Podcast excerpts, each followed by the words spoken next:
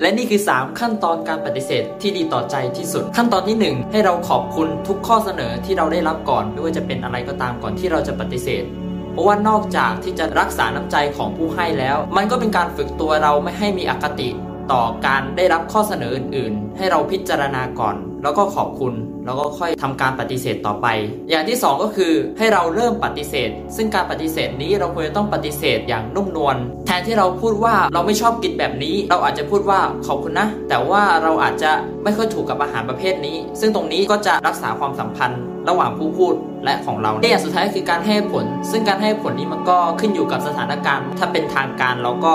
ควรที่ต้องให้เหตุผลประกอบด้วยเพื่อว่ามันจะได้เพิ่มความน่าเชื่อถือในการปฏิเสธให้กับเราแต่ว่าถ้าเป็นสถานการณ์ทั่วไปอย่างเช่นเราไปเที่ยวกับเพื่อนก็ไม่ต้องให้เหตุผลก็ได้ครับถ้าเรารู้จักขอบคุณก่อนแล้วปฏิเสธนุ่มนวลพร้อมกับให้เหตุผลในสถานการณ์ต่างๆแล้วเนี่ยการปฏิเสธของเราก็จะดีต่อใจของเราด้วยครับ